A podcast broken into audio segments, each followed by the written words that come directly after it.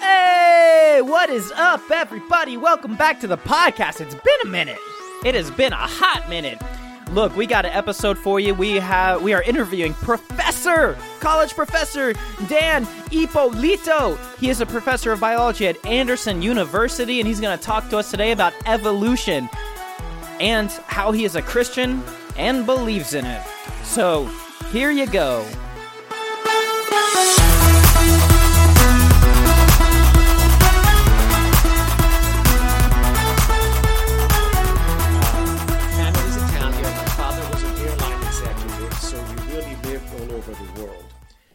I uh, went to school in Italy, in Libya, in Zambia.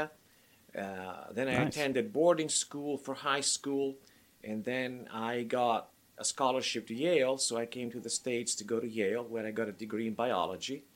Then I got my PhD in zoology at the University of Texas at Austin. Then I taught in the marine biology program at the University of New England for four years. And then I took a position at Anderson University because I was attracted by the concept of the integration of faith and scholarship. I got into biology because I was very interested in animals. I think what really got me going was reading Rudyard Kipling's Jungle Books, in which he gets all the facts wrong, but the writing about animals, but the writing is so fascinating that it had me hooked. And uh, at the time when I went to Yale, it was during the rise of molecular biology, but I was still able to take comparative anatomy, evolutionary biology, a fascinating uh, seminar on dinosaurs, and then I went on and got my degree in zoology. Okay. Now, at Anderson University, of necessity, I've become a bit more of a generalist. For the past 25 summers, I have also taught at the Au Sable Institute of Environmental Studies, which is a, an environmental institute in northern Michigan committed to Christian earthkeeping, and uh, it offers a number of hands on field courses that many of the uh, Christian colleges cannot offer. So, for example, I teach aquatic ecology there, and we spend 50% of class time in the field. And that That's cool. place has really helped me develop my understanding of Christian environmental stewardship and creation care. Uh, very often I say that if Christians spent a little more time worrying about protecting what's left of creation instead of fighting about the details of how it came to be, we would all be better off. I agree. we, One we hundred have percent. we have a co-host Nate that's not here with us today. He would fall in love with what you just said. He's a very environmental, uh, environmentally conscious. I wouldn't necessarily say Christian anymore. He's kind of on a journey of spiritualism, looking at into other religions. But even as a Christian, far back into his past, he was so passionate about um, Yeah. ecological stewardship. Yeah, I would say uh, um, 80% of the meat he eats, he catches, traps, and hunts himself. He never really like goes to a store. He's super uh, into the environment and stuff like that. And Well, and I think, you know, just like with any other cause, you have to pick your battles. yeah, I mean, but I try to only purchase, you know, ethically raised beef and poultry. We get our eggs from a student who has, you know, her own chickens. Um, I eat wild caught salmon instead of farm salmon. So now I have a son who's a vegan, but but, I'm not quite willing to go to those extremes. But Yeah. but anyway, going back to my story, um, early on, uh, well, it's been 18 years now we hired a new professor, Dr. Kimberly Lyle, uh, who eventually became my wife and is now also department chair. And she came out of a very hardcore fundamentalist background in her first marriage. I mean, some of the stories she tells me I find hard to believe. Uh, and so she decided to re examine a lot of her beliefs. And since she is a methodical person, she decided to get a Master's of Theological Studies. Yeah. Her PhD is in molecular genetics, but it took her nine years. But she did last year, she got her Master's of Theological Studies to clarify a lot of things She felt she had been given a lot of misinformation, a lot of skewed interpretations of the Bible. Also, I should mention I'm a Roman Catholic, and she, of course, had been in a, uh, I, I would say, fanatically anti-Catholic environment. So she had been she had been fed some real whoppers. I mean, the first time she came to mass with me, she was shocked. The Catholics sing uh, uh, "Christ has died, Christ is risen, Christ will come again," because she had been taught that Catholic don't Catholics don't believe in the resurrection, which I think is absurd. Really? But anyway, all of this to say that I would suggest certain readings and certain books for her. And then she said, Why don't we make a course out of this? Obviously, you've been thinking about this for a long time. So we developed an upper division seminar primarily for biology students called the Integration of Faith and Science. And we tackle four major topics environmental stewardship, uh, origins and evolution, the nature of the soul, and uh, the nature of reality and the nature of science. Okay. In the interest of full disclosure, I have become bored with the evolution controversies because I, I've pretty much made my peace with all that. But I realize that for cultural and social reasons, that is probably the major sticking point for some of our students. I myself am more interested in Christian earthkeeping and our understanding of the soul vis a vis dualism. But I know that for some students, origins is still the, the big bugaboo. So I would be happy to talk about that. Yeah, because I think, like we were talking about before, I had mentioned to you that, you know, the more I look into science in general, Mm-hmm. is what I said, I tend to lean more agnostic. And you said, well, what specifically? I said, well, evolution. Um, and some points you had made is that, well, evolution doesn't necessarily disprove God. Um, and can you go into a little bit of like your Sure. view on evolution and how that matches with divinity and Cer- creation? certainly. I think an important distinction to keep in mind, and Aristotle made this distinction 2400 years ago, is between secondary causes and primary causes. He actually talked about four levels of causation, but just to keep it simple, let's talk about two. Thank you. No, I'm just kidding. Yeah, my mind's gonna explode if you go into all that. Uh, basically, efficient or secondary causes are mechanical explanations and they are open to scientific investigation. Uh, I think I gave the example of the tea kettle. Why is the water boiling on the stove? Well, mm-hmm. because heat from the stove is increasing the kinetic energy of the water molecules and they're undergoing a phase change. But I could also legitimately answer the water is boiling because I want a cup of tea. Philosophers would call that the teleological or purpose driven answer.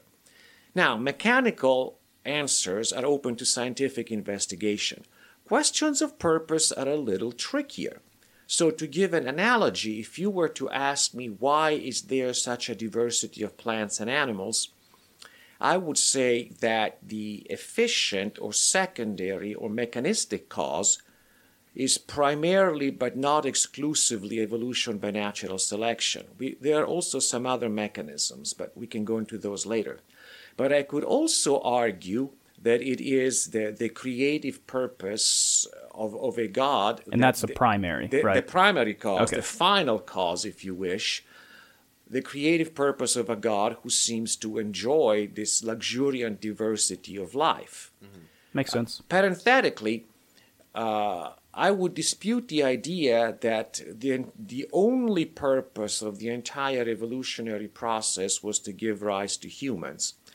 Because, again, God may enjoy uh, the diversity of life, just like we read in Job that he takes pleasure in Behemoth and Leviathan and other extravagant creatures. Yeah. So I never thought of evolution as a threat to my faith. Now, back to your point, you know, when you look at nature, I think the response depends, frankly, on previous commitments. If you already have a faith commitment, then you look at the wonders of nature, you look at the vastness of the cosmos, you hmm. look especially at all the fundamental physical variables, you know, gravity, electromagnetism, the strong and weak atomic forces, if those were even a hair different, there would be no cosmos as we know it and no intelligent life. Yeah. So if you're inclined towards theism, you will say, well, certainly the universe was created or designed in such a way that it would produce life and Yeah. eventually intelligent life. And I believe those are those are the anthropic principles, that is right? the strong. There's like anthrop- 122 of them or something, Something like that. Something like that, yes. Yeah. That's the strong, the formulation I just gave you is called the strong anthropic principle. Okay. Now, in the interest of full disclosure, some physicists say that if, and we don't know whether, whether that's the case, if those variables are linked, in other words, if one or a few were a certain way and then the others couldn't be other than they are, then the improbability argument loses some of its strength. On the other hand, if you're a biologist and you look at the harshness of natural selection, predation, parasites, and so on, then you could legitimately ask is this the design of a benevolent God? I mean, Darwin, for example, was very troubled Yeah. by those wasps that lay their eggs in the bodies of caterpillars and then the eggs hatch and the larva eats the caterpillar from within. Yeah, I guess for me that's where I guess it's less of a sci- with me me and Ben were just talking about this beforehand. I guess for me half of it is kind of like the scientific part of it, but philosophically there are some things that don't make sense to me specifically like like you were just talking about. It's mainly that question of, you know, if God is this God of justice, why does there seem to be so much injustice, you know? Talking about the wasp or um, talking about more humanitarian issues, you know, uh, you know, single mothers taking care of kids, people dying of, you know, starvation, AIDS, and cancer, you know, stuff like that. I, I guess philosophically, those are kind of the things that that resonate with me as as as much as the scientific things as well. Well, let's let's tackle them one at a time. Yes. Sure. Traditionally, philosophers distinguish between human evil and natural evil. Okay. Human evil would be injustice, oppression, crime, and so on. There, you run into the pesky issue of free will. Sure. That uh, God cho- chooses to give us free will, and the consequences of our choices have a ripple effect. On the other hand, you know, try to picture a world of happy robots programmed to do to do good, to do right all the time. Yeah. Uh, pretty soon we would merely exist like vegetables. Words like you know courage and integrity, compassion would lose all of their meaning. What I find more challenging is natural evil. You know, I agree with epidemics, tsunamis, plagues, and so mm-hmm. on. Now, there, a, a lot of people at the science and faith interface fall back on the idea of kenosis. Kenosis is a Greek word that means self emptying. Okay. And they would argue that in order for the creation to be its own entity and not just an appendage of God, God has to, God decides to give the creation some space, some freedom. He empties himself a little bit of his omnipotence to give the creation some freedom. And so the, the freedom of the evolutionary process can create a great deal of beauty peacocks, tropical fish, butterflies. It has given rise to sentient beings such as ourselves, but it can also produce something like the HIV virus or Yersinia pestis. Uh, on the other hand, how could a truly deterministic, micromanaged creation give rise to beings with free will? That seems a contradiction in terms. Only a process with some freedom can give rise to creatures with, with free will. So uh, that's how I have made an uneasy peace with natural evil. So would you say that that God is more of a hands-off creator like he he made us, he um created nature to do its thing, gave us their free will to do our thing, and subsequently he's just watching things unfold. No, Or- I wouldn't go that far because then I would be a deist and not a theist. Okay. Two points. One is that if we are going to be minimally Christian, we need to minimally believe in two miracles the incarnation and the resurrection. And so that certainly doesn't sound like a distant, aloof uh, go- God of deism. I mean, God Okay. takes on human flesh, suffers for our sins. That's having a lot of skin in the game. The other comment, and this has become an academic interest of mine, um, ever since the 1920s, the discoveries of quantum physics have given us a very different take on reality. Reality is not deterministic, reality is probabilistic. Consequently, uh, everything that happens is not trapped into this inexorable chain of cause and effect. Uh, it, it, it seems that way to us because at the macro level the probabilities are predictable. To give you an example, if I kept trying to walk through that wall for all of eternity, sooner or later all the subatomic particles would align in such a way that I could walk through that wall. But first of all, I wouldn't live that long. But the probability is so infinitesimal that we all work on the assumption that human beings don't walk through walls. Okay. My point being that since the behavior of subatomic particles is not rigidly determined, it's only probabilistic, a clever and subtle God could work his will in ways that are not overtly visible and they don't break any physical laws. Because I will say that some of the people I have met at the science and religion interface, even if they claim to be Christians, are effective deists. Because they say that it would be incoherent for a God to set up the laws of physics with one hand and break them with the other hand. What they don't seem to realize is that those laws are not deterministic, they're probabilistic. And That's so- the whole question of like, uh, can God create an immovable rock? Uh, questions like that. No, not so much that. It's just that if you think about it, the mutation process at bottom dep- it's a qu- depends on quantum variations in subatomic particles. Okay. So God could influence the mutation process to steer evolution in a way that would not be perceptible to science. All that science can say is this mutation occurred. Or even some Okay. of those electrochemical events in our brains. You know, people say, well, God prompted me to do such and such, or I believe the lingo is the Lord laid it on my heart. Yeah. Uh, but he could, working at the quantum level, plant a thought, which I believe we still have the option to resist.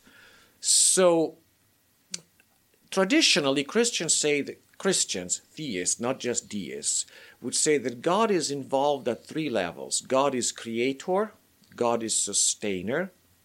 Those are the big picture involvements. And then God is providentially involved in the daily outworkings of the creation. It's the third one that many people at the science and faith interface have trouble with, but quantum uncertainty at least opens uh, the possibility for that God could be involved providentially. Now the like question scientific occurrence of a miracle. some well, it wouldn't even be a miracle. Well, it depends on how you define a miracle. Sure. In other words, God can work without breaking any physical laws, just actualizing this or that quantum state, both of which are probable. One may be more than the other. There is something, here we get a little technical. Robert John Russell is a physicist and a theologian at Union Theological Seminary, and he has coined a term. His acronym is NIODA Non Interventionist Objective Divine Action. In other words, yeah, I know, it's a mouthful. but basically, what he's trying to say is that God can be at work in ways that are not interventionist in the sense that he's not breaking any laws because there is there is some give built in the laws. Now, the resurrection is a miracle. We have to take it on faith and, and a few others. Yeah. However, all of this raises the question if there is this chink for God to work His will, why doesn't He do it more often? Why doesn't He prevent more accidents or more diseases That's and so on and so forth? exactly forth? what we were just talking about before you got here. Yeah. And I don't know that there is a uh, a definitive answer. One answer that I find somewhat persuasive is that if God were constantly performing miracles, we would live in kind of a magical, unpredictable universe. If every mm-hmm. time you left your toddler playing on the balcony, the toddler fell off the balcony and God miraculously grabbed him, uh, then actions really have no consequences. Every time you fire a gun, God snatches the bullet out of the air. Pretty soon, we can't predict the consequences of our actions. Yep. You can't really make moral judgments. Now, this takes us, however, to an uncomfortable place that I haven't quite resolved in my mind. In other words, if you follow that line of reasoning, then what we see around us is the minimum amount of evil necessary for the universe to be logically coherent and predictable and for us to exercise moral choice. Because surely a powerful and benevolent God wouldn't allow more evil than is absolutely necessary. Mm-hmm. But it does seem like there's an awful lot of it. Yeah, Now- of the natural Yeah. evil that, Yeah. that you talked about. However, versus- I will say this even what we call natural evil, a lot of it is still the result of poor choices. I mean, the, Yeah. the latest tsunami that hit a resort, where was it? In the Philippines? It turns out that all the tsunami warning buoys were broken. Nobody had bothered to maintain them Uh, uh, you know, earthquakes, if people build shoddy buildings on earthquake faults and they're not to code, the buildings will collapse. yeah. Uh, you know, if people fail to take elementary precautions, HIV will spread. So even what we call natural evil has a component of poor human choices. If somebody, Okay. We some- can't put all the blame on God, is what you're saying. Exactly. That's, Yeah. that's what I'm saying. Uh, but I will admit, I mean, the problem of natural evil and innocent suffering is one that has vexed Christians since time immemorial. I mean, Augustine grappled with it. Uh, there's the famous Grand Inquisitor passage in the Brothers Karamazov. Uh, C.S. Lewis wrote The Problem of Pain. Uh, recently, Philip Yancey wrote a book called Disappointment with God.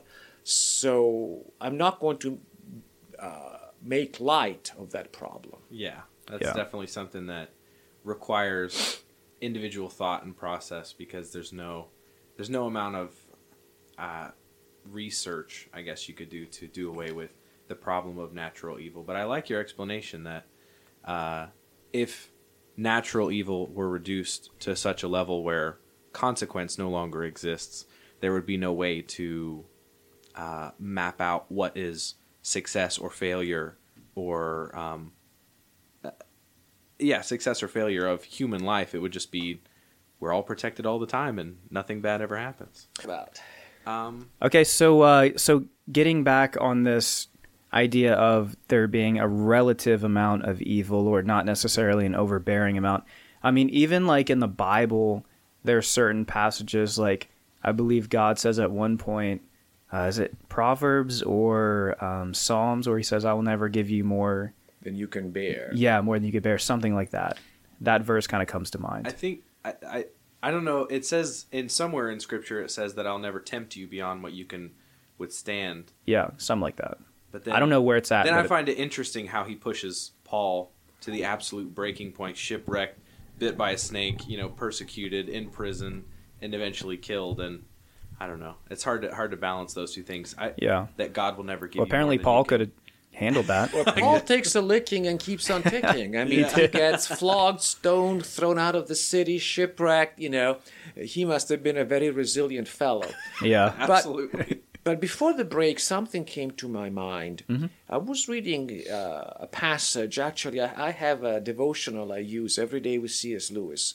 There was an excerpt from the Screwtape Letters. I'm sure you're familiar with that book. Yes. It's a senior devil teaching a junior devil Yep. how to tempt Yeah. people. Yeah.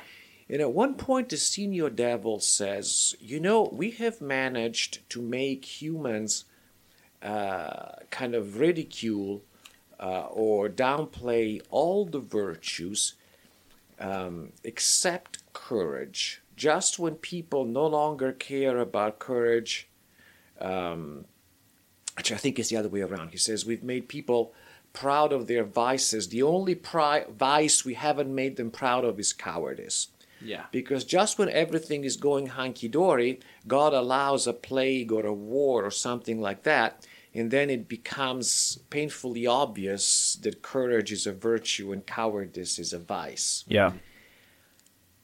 That is Lewis's literary way of mentioning what's called the soul making theodicy the idea that God allows evil in this world, this side of eternity, because this world is an arena for soul making. That's a fancy theological way of saying no pain builds character. Every Yeah. time I say that, my kids roll their eyes. Yeah. Uh, I think that is a partial explanation Okay. because look for example at some birth defects you know the one that comes to my mind is tay-sachs which is a particularly awful disease that's found in the genetics of eastern european jews you know tay-sachs babies you know do not flourish they never learn to speak or walk they usually die before the age of 5 so certainly their character isn't being proved by suffering True. and I wouldn't have the nerve to tell the parents that God sent you this to improve your character. Yeah. So, That's really heavy to even think about. yeah, so, you know, I acknowledge that, that there are difficult questions, which is why, going back to, to the beginning of our conversation, I think it's a mistake to want to prove or disprove God. I think that there is enough evidence to say that the Christian faith is rational, that it is neither an illogical mm-hmm. superstition nor a psychological crutch. It's reasonable. it's reasonable. Yeah. However, when you get to that point, then we have to look uh, at the inclination of the heart. When I was at the University of Texas, I had a friend who was actually a Baptist minister. Uh, he was the senior pastor of what would probably be considered a very progressive Baptist church. Okay. He also had a Yale degree. Actually, he had two.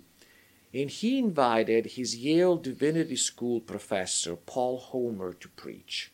Paul Holmer is one of those, you know, high powered theological intellects. Mm-hmm. But the gist and the title of his sermon was Faith is a Disposition of the Heart. In other words, once you've examined the logic, the arguments, the evidence, pro and con, and so forth, at some point it's going to be your, your response, the, what he called the disposition of the heart. Um, not quite a Kierkegaardian leap of faith, but, I think he was close to that notion. Of course, Okay. it's been 35 years since uh, I heard that sermon, and I'm quoting from memory. But uh, You're good. You're good. but uh, you know, a few years ago, a student at AU started an apologetics club, and he asked me to be the faculty sponsor. He was a big devotee of William Lane Craig. Does, does the name ring a bell? Uh, He's, Not personally. He's a big name in, in Christian apologetics, and he has two or three PhDs. I mean, he, he's a re- real intellect.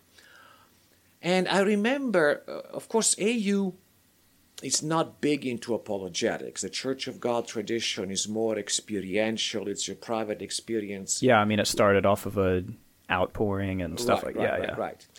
So even the administration wasn't all that supportive. I mean, I remember one administrator saying, "Oh, apologetics, it sounds so judgmental," which kind of upset me. because again, it's a matter of balance. If everything is experiential, there's a real danger. First of all, experience is subjective. Yeah. Yeah. You can talk yourself into believing you've experienced this great prompting whereas you just want confirmation of what you already wanted to do. I mean, we've had we've had people on here, you know, who genuinely believe they've been abducted by aliens. We've had people who genuinely believe pagan traditions. You know, we, we've had some interesting conversations on this podcast based off subjective and they're relativism. extremely that subjective. They're like apologetics, in my opinion, is the most shareable part of That's the reasoning faith. side. Yeah. I, spiritual experience isn't easily shared. I can describe my experience, but I cannot make it mean the same thing that it meant to me to you Yeah. via conversation. Whereas apologetics, I I feel like if you throw aside apologetics, you're laying aside most aspects of a shareable faith. In my in my opinion, because I can I can have a factual conversation about apologetics with a small element of faith whereas if i described you a spiritual experience it would I, i'm requiring of you a huge leap of faith to come to me where i'm at in the gospel that i preach air quotes Hey, everybody. All right, so this was episode one of three with Professor Dan Ippolito, biology professor, Anderson University in Anderson, Indiana. Anyways, he is a tremendous guy with a lot of knowledge, really. So it has just been an honor talking to him. We have a couple more episodes that we are doing with him, and be prepared because we're doing some cool stuff with him in the future as well, getting into the Christian responsibility and duty to maintain the earth properly. And there's all kinds of other biological, scientific stuff that he wants to go into. Um, once again, go over to the Facebook, go to Twitter, go to Insta, hit us up, guys. Uh, email us, pilgrimsandprodigals at gmail.com. Let us know what you think of the show. Let us know what you don't like. Let us know what's working. If you think our show is just complete garbage, please tell us. Might not do anything about it, but you can tell us. Anyways, guys, I appreciate all the support of the show. I appreciate anyone who's listening, downloading. Once again, sorry we have not got anything up for about a week or so. I'm really trying to maintain that better. Anyways, I'm gonna hop off here because I'm just rambling now. Love you guys, and I will talk to you soon. Bye bye.